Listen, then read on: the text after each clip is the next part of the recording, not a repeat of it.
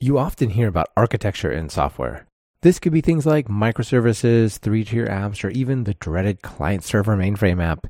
But in this episode, we're turning this on its head. It's software in architecture and real world construction projects with Mark Menendez.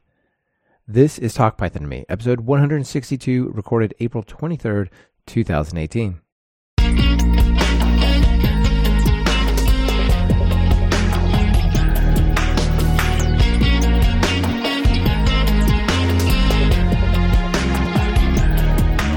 Welcome to Talk Python to Me, a weekly podcast on Python, the language, the libraries, the ecosystem, and the personalities. This is your host, Michael Kennedy. Follow me on Twitter where I'm at mkennedy. Keep up with the show and listen to past episodes at talkpython.fm and follow the show on Twitter via at talkpython. This episode is brought to you by Linode and ActiveState. Check out what they're offering during their segments. It really helps support the show. Mark, welcome to Talk Python. Thanks, Michael. Thanks for having me. Yeah, it's really great to have you here. I'm super excited to have this conversation with you and explore an area that I really haven't spent a lot of time in, certainly in a software perspective anyway, in the whole architecture and construction building area. Should be fun, right? Yeah, definitely. Looking forward to it. Yeah, it'll be great. Of course, as usual, before we get to that though, let's start with your story. How'd you get into programming in Python? I have a background in physics. Colorado School of Mines here in Golden, Colorado and um, I just had a intro computer science course where I was taught by you know the venerable professor there of introductions, and um, he you know heavily pushed Python right off the bat to everybody, and it was kind of from there that I took a few more computer science courses and things like that, and followed down the the path to uh, doing a lot of programming. Yeah, that's really cool, and the fact that you got to do it in Python is super nice. I mean, when I went to school, it was you know, I had to plead to do stuff in C++, it was either you have to learn Fortran, it's the most important language you're ever going to learn, or we think you should learn the foundations in a language that nobody knows, so it's like confusing to everybody equally, which was Lisp. And neither of those were like really amazing choices, and I never went on to like use too much of them, I guess. But uh, yeah, I think uh, C++ and Python would have been a lot better choice. Yeah, definitely. I so I got I had courses in both of those, so you know, got a bit of statically typed things and got a bit of dynamically typed things. So it was good, good background. Yeah, yeah, really nice. So what are you up to now? What do you do day to day? Yeah, so now I'm just you know supporting a lot of firms in um, architecture, engineering, and construction, and um, that consists of a lot of authoring requests for proposals and things like that, and trying to make sure that um, you know clients are otherwise provided for with respect to automation of workflows, um, more cutting edge solutions in the AEC industry as it relates to building buildings and um, how we can program to help that be done more efficiently. The company that you work for is basically like a software consultancy for architecture building industry. Yeah, that's right. So I guess I should you know provide some context into that a bit. Um, so I work for like a a firm called Evolve Lab. And so it's a building information management consulting firm. So anywhere where there's building information, that's kind of what we're consulting about. And so whether that's how people procure their building documents or how they draw buildings in three dimensional space, how do they manage all of the data that's tied to all of those elements?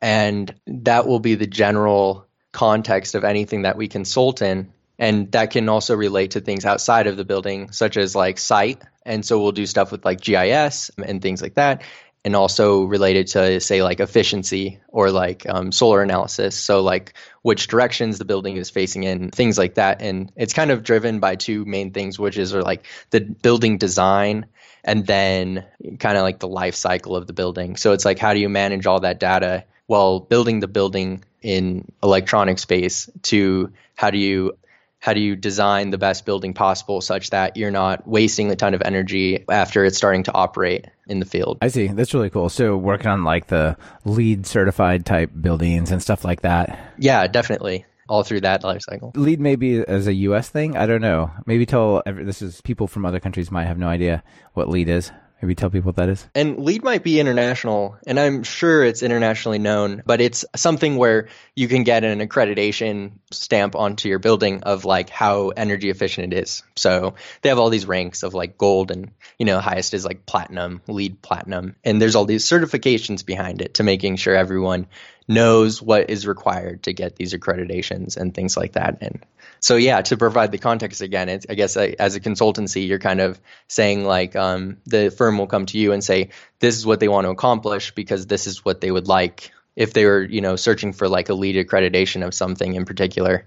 And then we would go about helping them get to that point without wasting too much like manual hours just um, like tweaking their building design and stuff to get that stuff figured out it can all come up a lot more organically. Yeah sounds cool. So you have to have maybe certain levels of efficiency for various you know energy res- retention or insulation or whatever. And do you run like simulations to say here's how how much we think how much energy this building's going to use how much sun energy it's going to capture and how hot that'll get or how warm it'll keep it in the winter things like that? Yeah definitely. So there's like a whole a whole bunch of different softwares that, and a lot of them will be like proprietary softwares that will allow you solely find all of these different metrics um, through this process of just taking the building information model that you've created and then passing it over into the software and having it analyze it.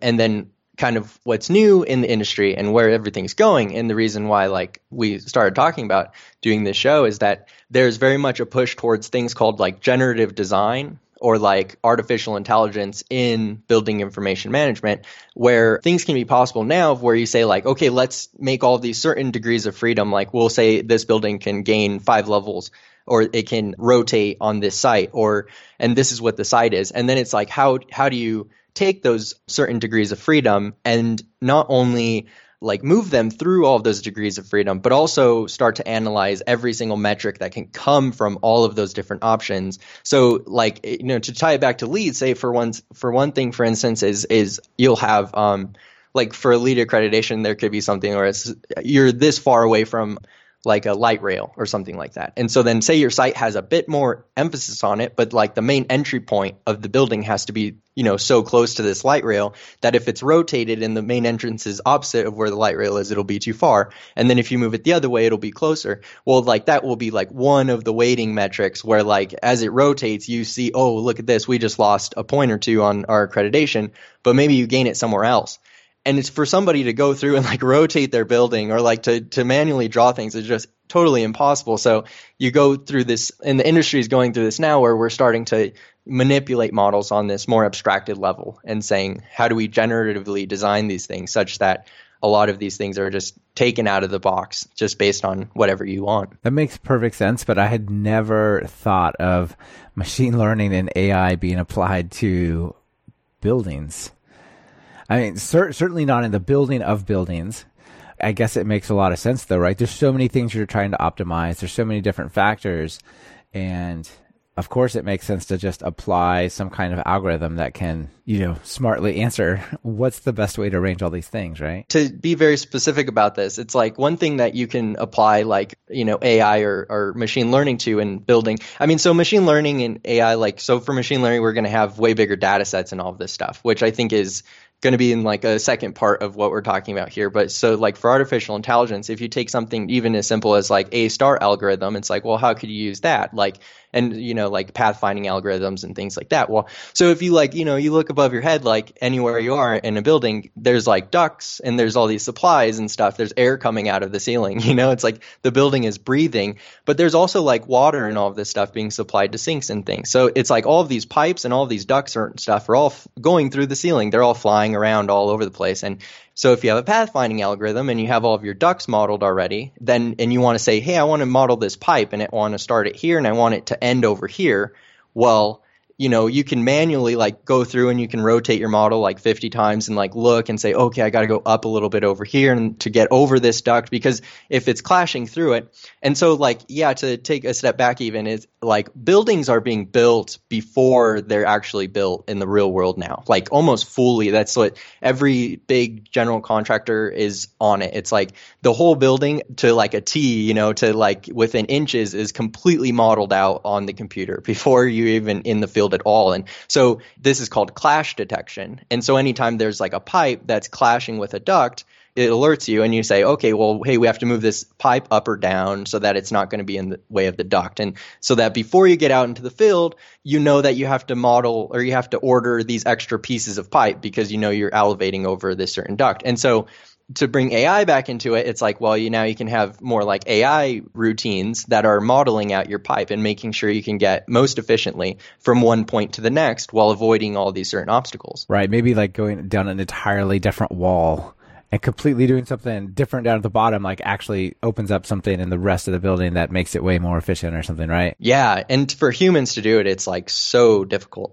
like like to model all of it's just so time consuming. That's really fascinating. I mean, just I could totally see how it just all applies now. But when I think of buildings being built, I think of I do think of like CAD software and stuff, but I feel like I just imagine Pete like draftsmen sort of sitting there just doing doing it right. Nope, we got to move this here and we'll draw that line there, and yeah, it's uh, quite quite fascinating. So it's probably a good time to start talking about some of the Python code that you guys use. So maybe give us a quick flyover of the type of software you're using for this. There's a certain amount of it that's now being done on the web development side. And so this is going to entail like, I don't know, just some framework, you know, like Flask or Django or something where we can quickly and easily set up databases and dashboards um, because as you start to develop all of these models there's a lot of things where say like for even one wall for instance you have all of this like just in, you know you have insulation you have like the paint that's going to be applied to all this data. And so all this data wants to be saved now back to a database. And um, originally it was just kind of dumped. At the end of every project you just save it. It's just you know gone. And then you move to your next project and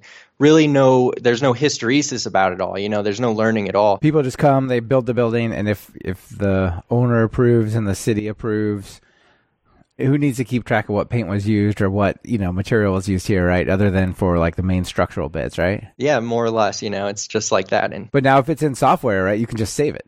It's easy. Yes. And so it's about moving to the cloud now. You know, it's doing all of these things that the software development industry has been doing, but now AEC is now catching up. And so it's about building dashboards, building just ways of analyzing your data in the cloud to harness, you know, the power of cloud computing essentially and things like this. So the biggest firms we've sent out personally like RFP or proposals and things for things such as building out big frameworks and decide making decisions on if you want to use Azure or something or like if you want to just have all of your own hardware and but essentially just providing value through building out like a Flask app or a Django. Yeah, mostly like, you know, something that's going to be more minimal that you'll be able to keep using and on one side, that's what the Python looks like. Is very much just web development kind of stuff, you know, setting up all your database, doing all this stuff. And then on the other side, is more related to in process information management. So as you're building the building,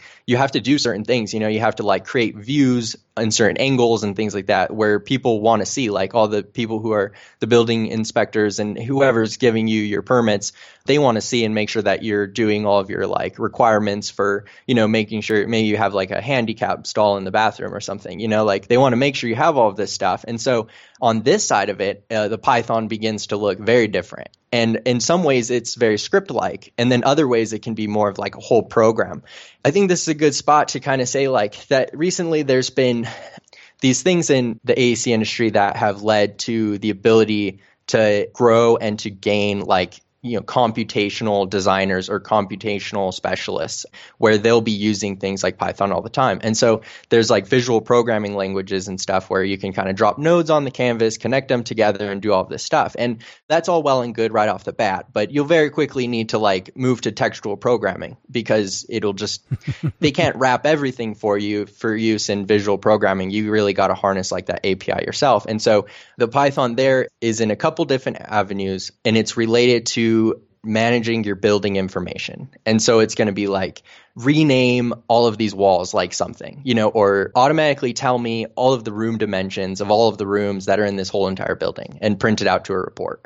You know, all these kinds of things, they'll give you very small, like, Py- you'll develop these very small, like, Python scripts where you'll be able to, like, run them and they'll be able to do this stuff. That's cool. Like, what is the surface area of all the interior walls? Or something like that, possibly, right? You know? Yeah, yeah. How like how much paint do I need, right? Well, what how many walls do you have? Totally, man. And they're they're called like takeoffs. You know, it's called a takeoff. It's just like the GC is going to get a model from like the architect because the architect designs it, and then he passes it over to the guys who are going to build it. And those guys that are going to build it are like, this is very real cost to us.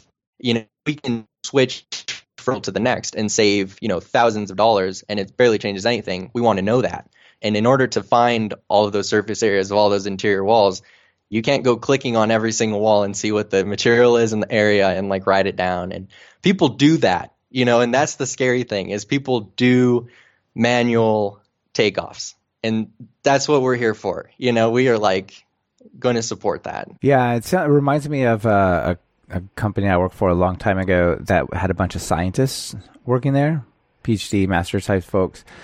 And they had a lot of these grad students that would come and do a bunch of manual things, really like quite manual. And it's like, you know, over time, we would take some major thing that they were doing and we'd re-implement that in software and go, I know it took you a day. Now you push the button and it's like 10 minutes or, or one minute or something like that. And then you have your answer. And they always said, if you do this again, you may be like programming us out of a job, but they just got more interesting jobs every single time, right? It was just like these sort of super tedious manual things, like you'll find a better use for, for your time if you don't have to do them, right? Oh yeah. It kind of blows my mind that people like will suffer through it though, right? They'll be like, oh, I can't really script Excel, so I'm just going to count these up, all 2,000 of them, you know? yeah. Pretty interesting. All right. So, one of my first questions that I want to ask is how many gigabytes? Let's suppose I have a, a 30 story building, standard office sort of thing. How many gigabytes is that in like all of this data you're collecting and like all the different things that's going on? Like, is it pretty huge? Sometimes you have things like that where you have like a 30 story building, and sometimes the 30 story buildings are able to be compressed a lot better. So your file size isn't really that big, but you can almost have like I don't even know. Like it's such a crazy question because there's like all of this data that you never really see like in the background that if you actually harvest it. Like you sort of all the stuff that you really kind of could put together about it. You could go into terabytes, like definitely. You know, because if someone models, because like one project we're working on, for instance, is like a theme park in China, and so they, there's like these crazy slides and mountains and stuff, and it's like if you store all of those like all of that data, you're storing every like vertex of the mountain, you're storing like everything you know like uh, every time and it can easily but then you know even like the interior wall example that we had earlier it's like you're storing the paint but you know, whatever. The paint's like one small fraction of like what is that wall, you know, you, are not even doing half of it. So it can stretch from very, very small shops, like one person firms can have like a, a database of say 50 megabytes or something like that. And then you can have like these big, big, big shops that are doing massive projects and there can be like like campuses and things like that. So like they'll have like six or seven different buildings and they all link together in a model and things like that. And that can easily stretch to, you know, a terabyte or more where you're and it, it just all depends on how much data you really want from it too, you know. If it's something where it's just geometry, it'll be like much less than that. But if you want all of the info, can be more. Yeah. Pretty interesting. You talked about Azure and the cloud a little bit. So where are you storing this data? Like how do you store it?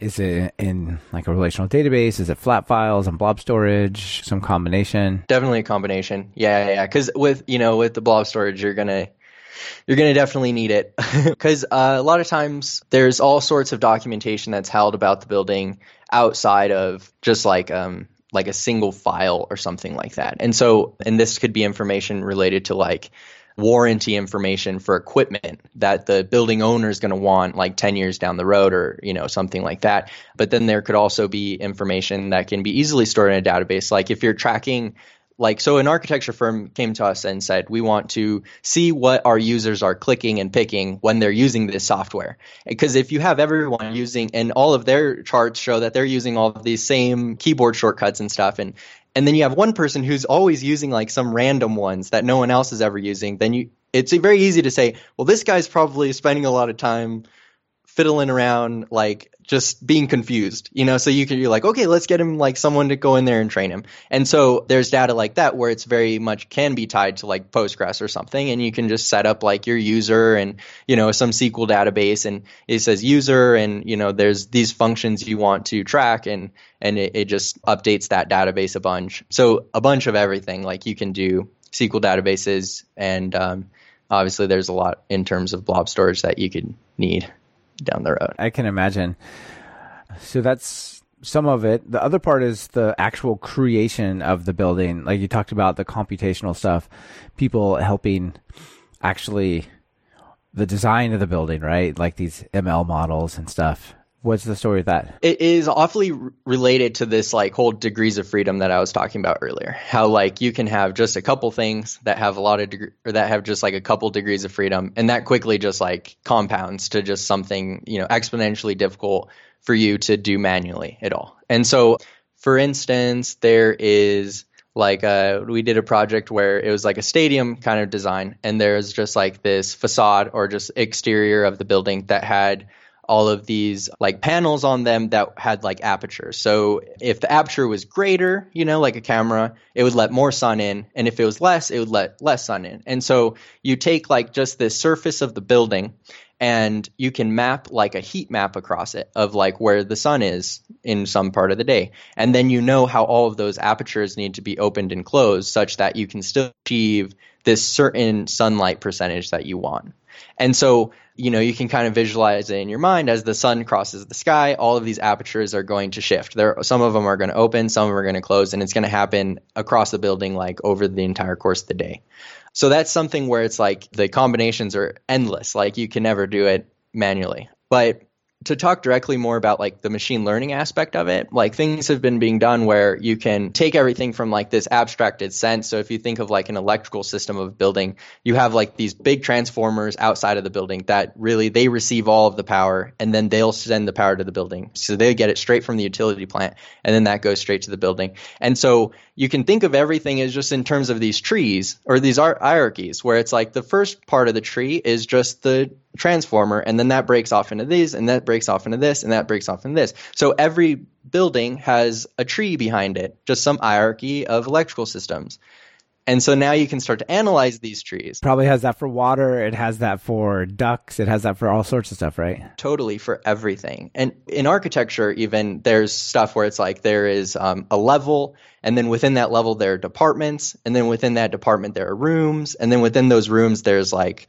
you know something else, maybe like uh, cubicles or something like that. And so there's trees for everything, and trees are very well studied for mathematicians and stuff like that and computer scientists that we think that's really the gateway to harnessing fully like machine learning or something is how do you start to just develop these trees study these trees and get useful results from them through a machine learning model yeah what machine learning frameworks do you guys have in play? Us ourselves, we just mess around with scikit-learn quite a bit. Mm-hmm. But other than that, we're not really doing that much with it but we have you know friendly competitors and things like that that are you know uh, taking that research to a next level for sure. It sounds really fascinating. So I, i'm sure that in 10 years we'll see this in an entirely different place.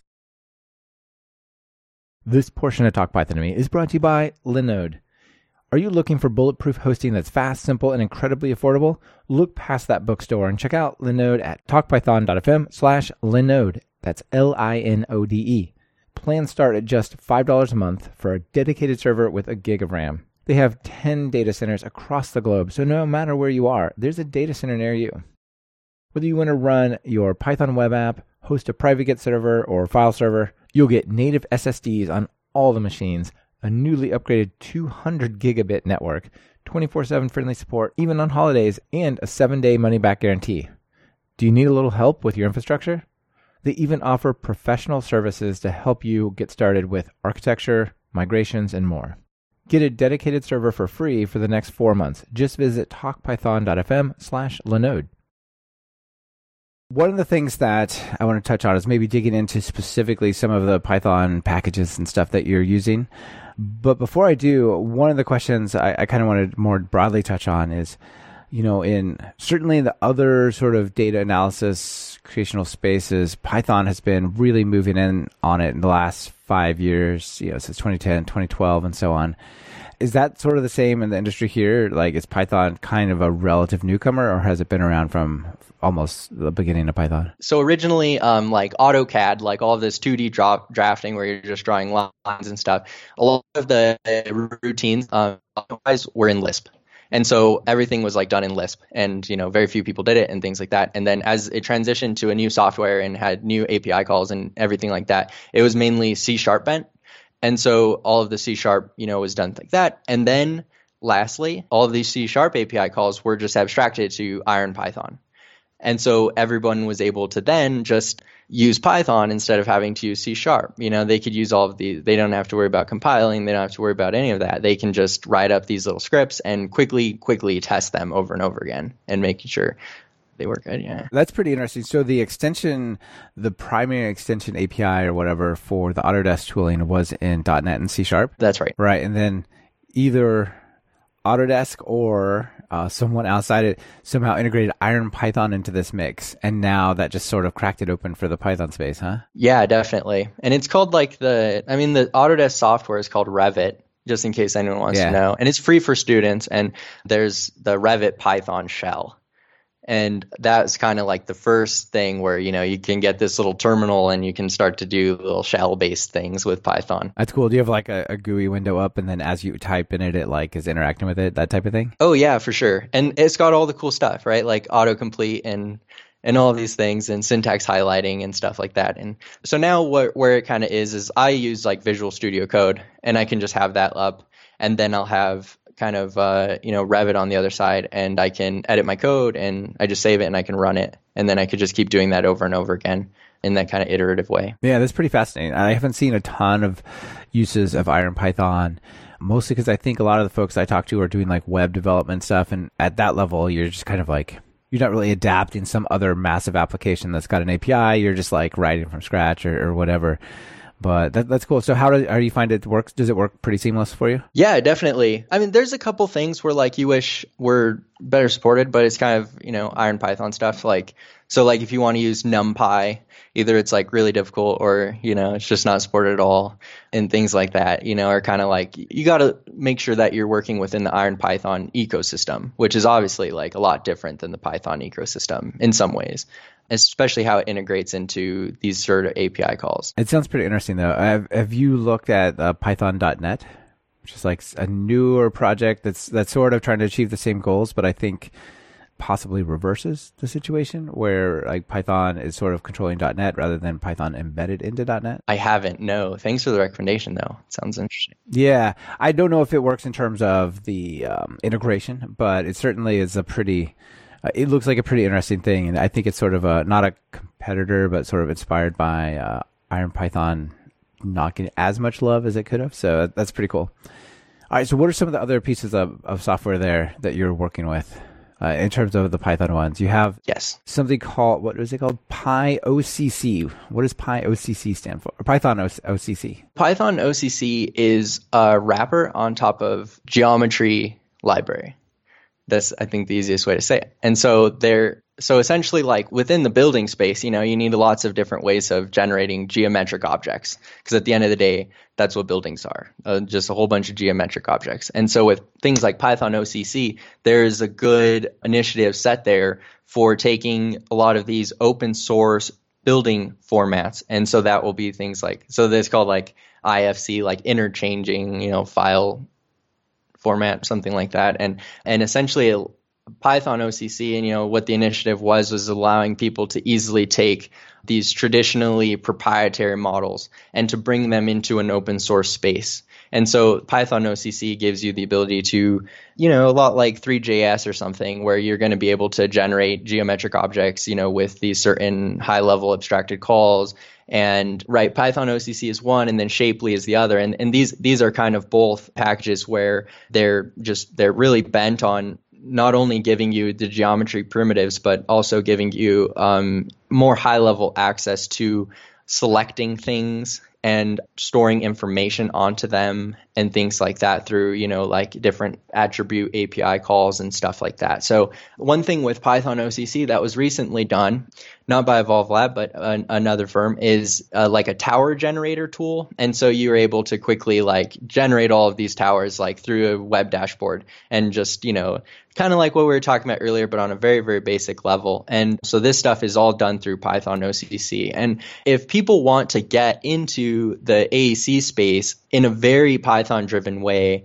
this could be a very good entry point because it does already have some initiative in it that allows you to start working with building information models and to start harnessing that data through the Python ecosystem. Yeah, it's really cool. So you can create these 3D meshes or 2D splines uh, or whatever, and depending on Shapely or, or Python OCC. One thing that's pretty interesting about Python OCC is it is sort of it'll look at what GUI platform is available and adapt to it. So it says if you use the GUI part, the library automatically detects whether Qt via PyQt or WXPython or WX or Python XLib are, are installed and it'll just render to the right one, which is that's that's pretty wild That'd be written against three GUI platforms and just work. It probably attributes a lot to like people that will really harness 3D CAD from like they're not really that strong of a technical background. That things like that, they probably had a big obstacle themselves when developing Python OCC that required them to try to push something out to handle that for people. That's pretty cool. It's it's it's just a neat example of like, well, you don't have to have this framework installed; you can have that one. So another thing that you talked about is this uh, visual programming story. And there's something called Grasshopper. What's the story with Grasshopper? What is that used for? What is it first? Yeah, so Grasshopper is a visual programming language. So, you know, similar to things like LabVIEW, you know, you, you drop all these little nodes on the canvas and then you can tie them together with little strings and you say, you know, this is the way that the data flows. You know, it always typically flows like left to right or something like that. But so you can take like this list and you can send it across and you can add to it all these other things. And all you do is you put down like a list generator node and a plus node you know, and it gives you that option. Like you don't need to know textual programming to do it. And so for Grasshopper, Grasshopper is written on top of a 3D modeling program called Rhino. What's cool about these programs is they're free for students and Rhino has like a very generous like trial thing too. So everyone can kind of dig into it a little bit. Um, but it's a visual programming environment that's very bent on computational design. And so this is kind of a big thing now is like how do you start to computationally design these buildings where before you know, like we said, everything was a lot more manual. Now it's a lot more driven by computation. Is that for like the surface of the building? I want it like rounded like this, or or whatever, or or what kind of part would you be computing that you're talking about? Definitely. So this is again like what I'm talking about, where it says like computational design versus computational like information management. And so the design part is going to be like the exterior of the building, how it's all like shaped and how it looks and all this stuff. To achieve all of these cool things, you know, you can't, it's hard to kind of like rotate your camera in the modeling program to like this certain angle and then like draw this spline like in this certain way. And then like, you know, like everything's like all like really weirdly bent. And so through computation, you can kind of just drag a couple nodes on the canvas and say like, this is my start point, this is my end point draw a spline through it or you know these are all the weighted points in the middle and draw a spline through it as best you can and then and then now you have just like these slider bars that you can just shift left and right and it moves your points back and forth and now your spline's kind of adapting in these cool ways to make like a cool building design. Right. So that doesn't sound like there's any Python involved or any other textual programming language, but they seem to have the Grasshopper Python enhancement. So what's the tie-in with Python to this? They do have some textual programming because again these things are going to be really limited. Like they're not really limited but essentially anytime you want to just drag and drop a node like there has to be someone making that node for you. Like there has to be someone that like takes that api call or whatever it happens to be and abstracting it for you. And so that's where like, apis yourself. And so, you know, some of it's with Visual Basic actually, and then some of it's with Python. And so you can go ahead and drop a node on the canvas, and this is your Python node, and you you double click it or you otherwise open it, and then now you just have like this embedded editor or IDE. I see. You just plug in a function somewhere visually and go, call this function. A little block won't do it, huh? Yeah. At the end of the day, it's still a little block, but if you double click this block, it can be like this massive, you know, program within it that gets a bunch of data and spits a bunch of data out. And so that's going to be the Python plugin or the Python enhancement. I see. So that's pretty interesting that it could really empower people who are not really programmers, but maybe need just a little bit of logic, a little bit of something that's a little more than the, the app provides, and you can do that in Python. Yes, definitely. That's pretty cool. So, one of the things that I've been thinking about as you're going through this, you talked about energy. So, how much does things like renewable energy, solar, wind energy, things like that factor in? Do you guys like do modeling of, of that type of stuff as well? We had a big project with a general contractor called Mortenson, who's like, I think, number one solar in the world or US. So they build these massive solar farms and they're like ridiculous. Like they can like give power to the city of San Diego, like and things like that. And so they have just like huge, huge solar farms. And so this thing is so much different than say like solar panels on a roof. So like the problem of fitting like how do you most efficiently fit solar panels on some certain roof is quite solved. Like you know it's it's already there. There's probably like a website. If you just google it you can like do it for your own house or something. And right. Google even has uh, project sunroof i think it's called where you can put in your address and it'll light up your house and show you like how much efficiency you would get based on their like own models. Oh yeah. So definitely. And so you know there's not a whole lot of python going on in that space. Like there's not a whole lot of programming anymore. Like it's all kind of done. And you know obviously like like I worked for a professor that did a lot in solar research, and so you know, by no means is that whole field done at all. Like it's so nascent in a lot of ways. But for these massive, massive solar farms, you can kind of think that like if you take just a small, small subsystem of it, a very small fraction, and you just shift all the solar panels like one inch away from each other, well, all the wires that are connecting all those solar panels just got one inch further apart. And so now it's like spread across this whole entire thing is like you just put like a thousand feet of wire added to your project because you shifted these one solar panels in this very small fraction, like a fraction of an inch.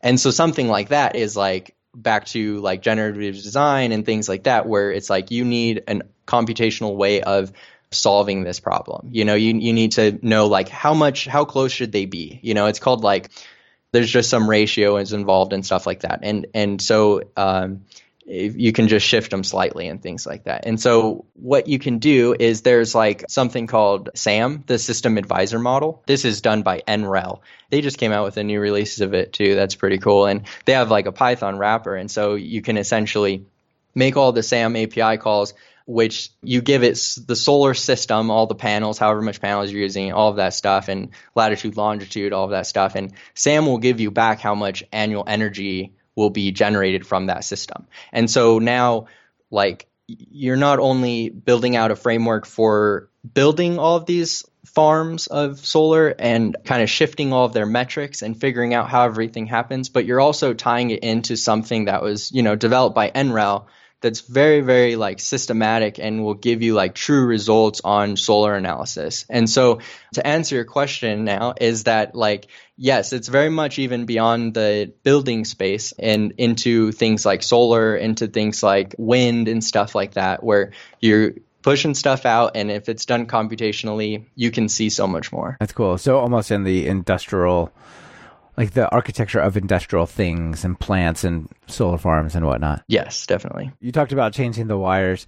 Would that? Do you know whether that would actually change the efficiency because the electricity goes through more wires and loses more energy, or is it more of a construction cost sort of thing? Probably a bit of both. I mean, so definitely construction costs, like without a doubt. Like that was the metric that we kind of tuned to was like there is a certain amount of like cost per foot linear foot cost and stuff like that of the wire. And that's directly tied to manual labor of like setting that wire up and even purchasing the wire because it's like you can buy the wire one day and copper costs you this much and then you can buy the wire the next day. And when you're buying so much of it, like that small increase in the stock market or whatever of how much wire, uh, how much the copper costs for that wire is going to increase dramatically. So, you know, you want to be able to type in a number of how much the wire costs today, and then that will also feed back into your system of what's the best thing to do today and how that investment will look. Yeah. Maybe in the future we'll have some sort of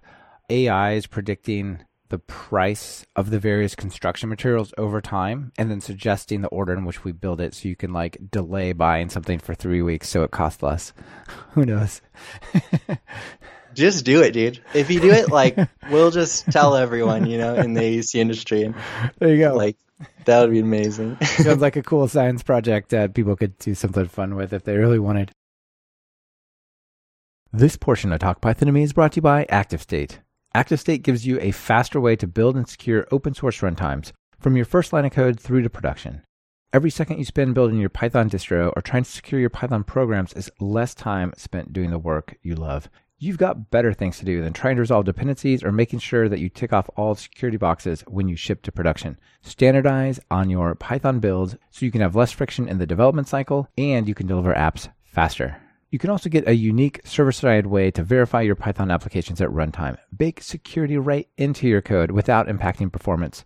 Go faster, spend more time doing the work you love, and comply with your enterprise security needs. Try ActiveState and see why it was chosen by IBM, Microsoft, NSA, Siemens, PepsiCo, and more. Join millions of developers who trust ActiveState to build their open source language distros. Visit talkpython.fm slash ActiveState for a special offer. That's talkpython.fm slash ActiveState. So one thing that really seems like it could sort of fit in into this space is not exactly what you guys are doing, but you have some visibility into it, I'm sure, is the Internet of Things and smart devices and smart homes, smart buildings are definitely sort of catching on in a lot of ways, but not not entirely. And I, I feel like there's in these larger construction projects, there have to be awesome opportunities for like Raspberry Pi and other other fun little devices that people can build with. What do you think? Oh yeah. I mean without a doubt like Internet of Things is huge in the building space. Like it's it's just continuously growing and I feel like anyone who's like really interested in like some Internet of Things space, you know, like Raspberry Pi or like Onion Omega or something is like they should definitely contact us because yeah, I mean you're right. It's not moving as fast as it could, but you know things like that and things like drones are like huge for the space. Like if you're doing like historical renovation or something like that, you want to like scan the whole building to make sure you have everything exactly the way it is in your model on the computer when you go to like start your renovation drawings and things like that where you know it's like it's it's huge definitely like through drones through microcontrollers all of it. Yeah the little uh, little tiny you know five dollar microchip things with uh, MicroPython on it. Oh man you could do some great stuff. Yeah definitely. That's one of i have lots of ideas for lots of different projects and software and other things in, in lots of spaces but i'm really fascinated with internet of things but i cannot think of something that's not just like a trinket toy thing for my house or for some other thing.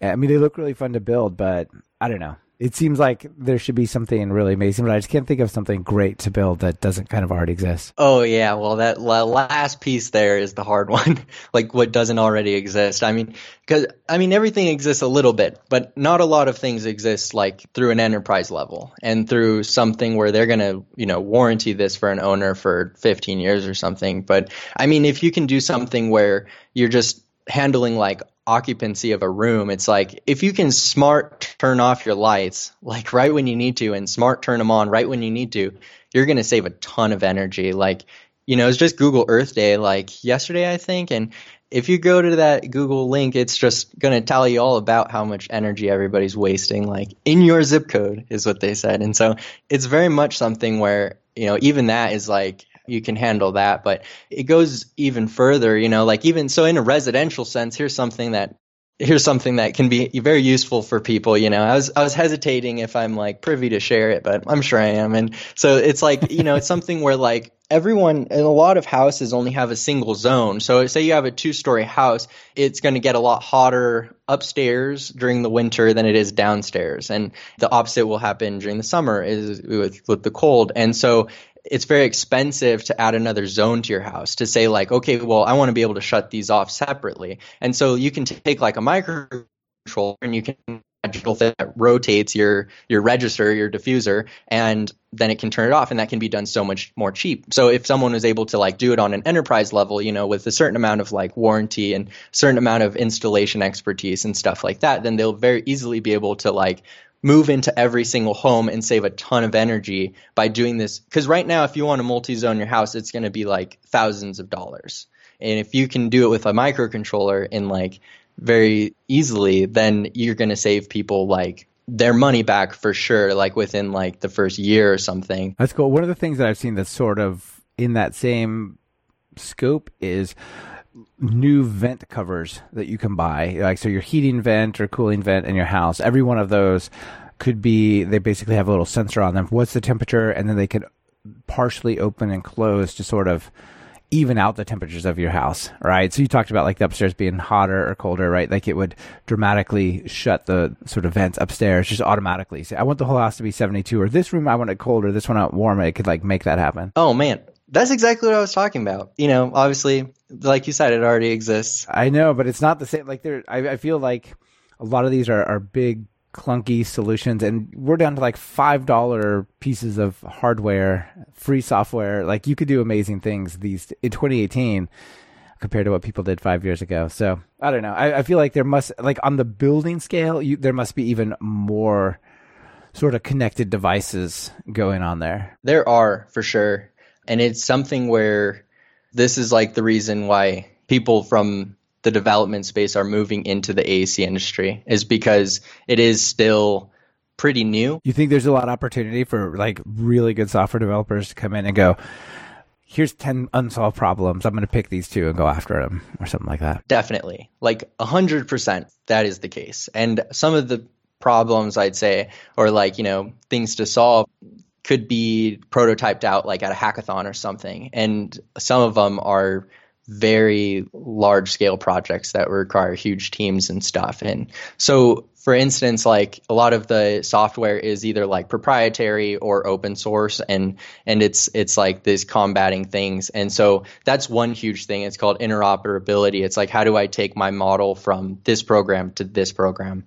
You know, because right now they'll just dump it. They'll just say, you know, they call it like the model drop chasm. And so, for instance, you know, this is one space where it's like if you come in and you're a very good software developer, you can just solve all these little micro problems, you know, and it can lead to this really huge solution. But there's plenty of other things as well, like in, you know, revolving around like big data artificial intelligence and machine learning where people who are much much smarter than me could come in and can see the possibilities if shown how everything is like hierarchical or how how it can be abstracted a bit for them. Maybe they can transfer it over to a similar problem that they've had and solve that problem in like a good way. Nice. All right, so maybe the final thing we'll have time to touch on is the future of the industry. So we've already touched quite a bit on machine learning and IoT type of stuff. Another area in at least standard factories is robotics.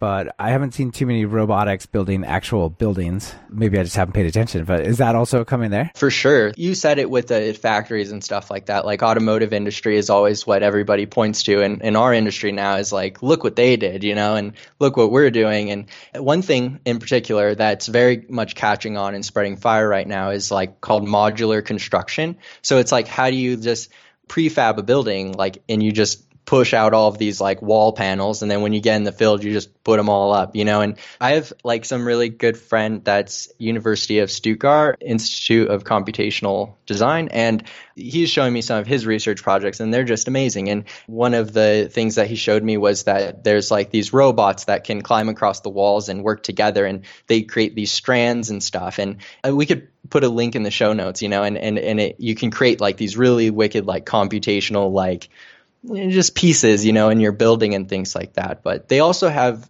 robots that are like bricklaying robots. You know, you can Google that, and they just throw a ton of bricks into the top, and then out the bottom is just like sheets of bricks, like being thrown down, paving this road. And if you can take one that just grabs that like piece of wall that you prefabbed and it just picks it up and it places it where it's supposed to go and then it goes to the next one and places it where it's supposed to go like everything is coming together where the or like glass glass like glass on office building. It all takes off of like this quality control quality assurance stuff. Like if you could get a robot that just does it over and over you don't need to invest in like the coffee that's going to keep everyone alert enough to catching everything you know? And robotics is is coming. Like robotics is very very huge and the automotive industry paved the way and it's just on the doorstep of construction. I definitely see that. That sounds pretty awesome. I don't know. It takes so long to build buildings and other construction projects now, it seems like they could get knocked out really quick for certain, at least certain parts of what's happening to them. Definitely, like disruption. I think is yeah, some, more or less, right? I mean, I'm thinking of like there's this creek that's not too far from my house that had to have a new bridge put over it. And it's like a a two lane bridge. You could probably jump across a creek if you got a good run at it. It's not a big creek, and it took like six to eight months to build it. I'm like, does it really take eight months to build a building across like a 30 foot gap or a bridge across 30 foot gap when it's only like 10 feet down? It's not, it can't be that hard, really. Anyway, maybe robots will build a bridge and the road will be closed so long. All right. So, final thought maybe we've definitely seen the migration of people from an agrarian society of farms and stuff into cities. And I think, at least in the US, like 2% of the population does farm work, whereas it used to be way more. And people are just packing tighter and tighter into cities. We need more interesting buildings to solve that problem, don't we? Definitely. Yeah. So I, I think there, there's got to be a lot of opportunity to build not just more buildings, but to build them better in a way that like makes these like larger more compact cities nicer. Yeah, I definitely agree. I spent some time in Hong Kong and you know, Hong Kong's thing is like they just keep building higher and higher and higher and it's just how could that be better achieved, you know, and it's like who knows, you know, cities of the future. They have like, you know, maybe different little pathways and stuff between buildings or something, you know, like you can harness the space above your head in a better way. You almost create like three dimensional like uh, sidewalks instead of just always walking at the ground level. You have these different layers at which you can like exist in, like but sort of connect to the buildings, huh? Yeah, yeah. Because right now it's all wasted space, like above your head between the buildings. There's like nothing going on there. Nobody flies there. You know, it's all it's all just wasted space right above you. Yeah. If we had flying cars, it would be a different story. If this, but we don't have flying cars, so let's use that space for walking, I guess, or biking. nice. All right. Well, I, that's a really interesting look inside the architectural building space. Thanks for that, Mark. So let me hit you with the final two questions before we get out of here.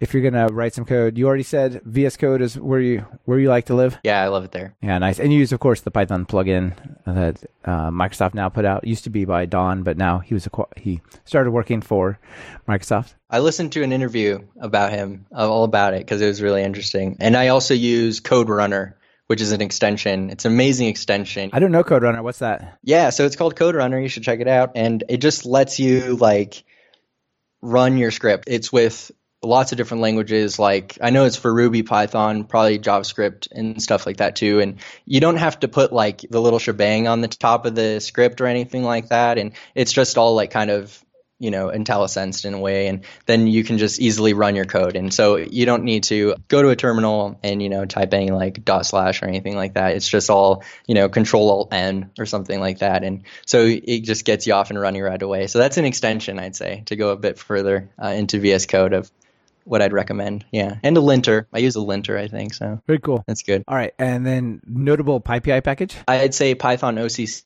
for that one and it like i said earlier it's a wrapper of a you know a c++ package and it gives you the ability to start to harness geometry in um, certain spaces. And so you can build little cubes and circles and pyramids and you can take that much further into like splines and all different types of objects which is very important in the building industry to be able to 3d model and to generatively 3d model. Very very cool all right, so it sounds like there's a lot of opportunity for people who might listen to this show who are programmers or at least technically minded to sort of break into the AEC space and do some pretty cool things on the ML space, the IoT space, lots of different things, huh? Highly recommended. Awesome. All right, so thank you so much for being here, everyone who's listening.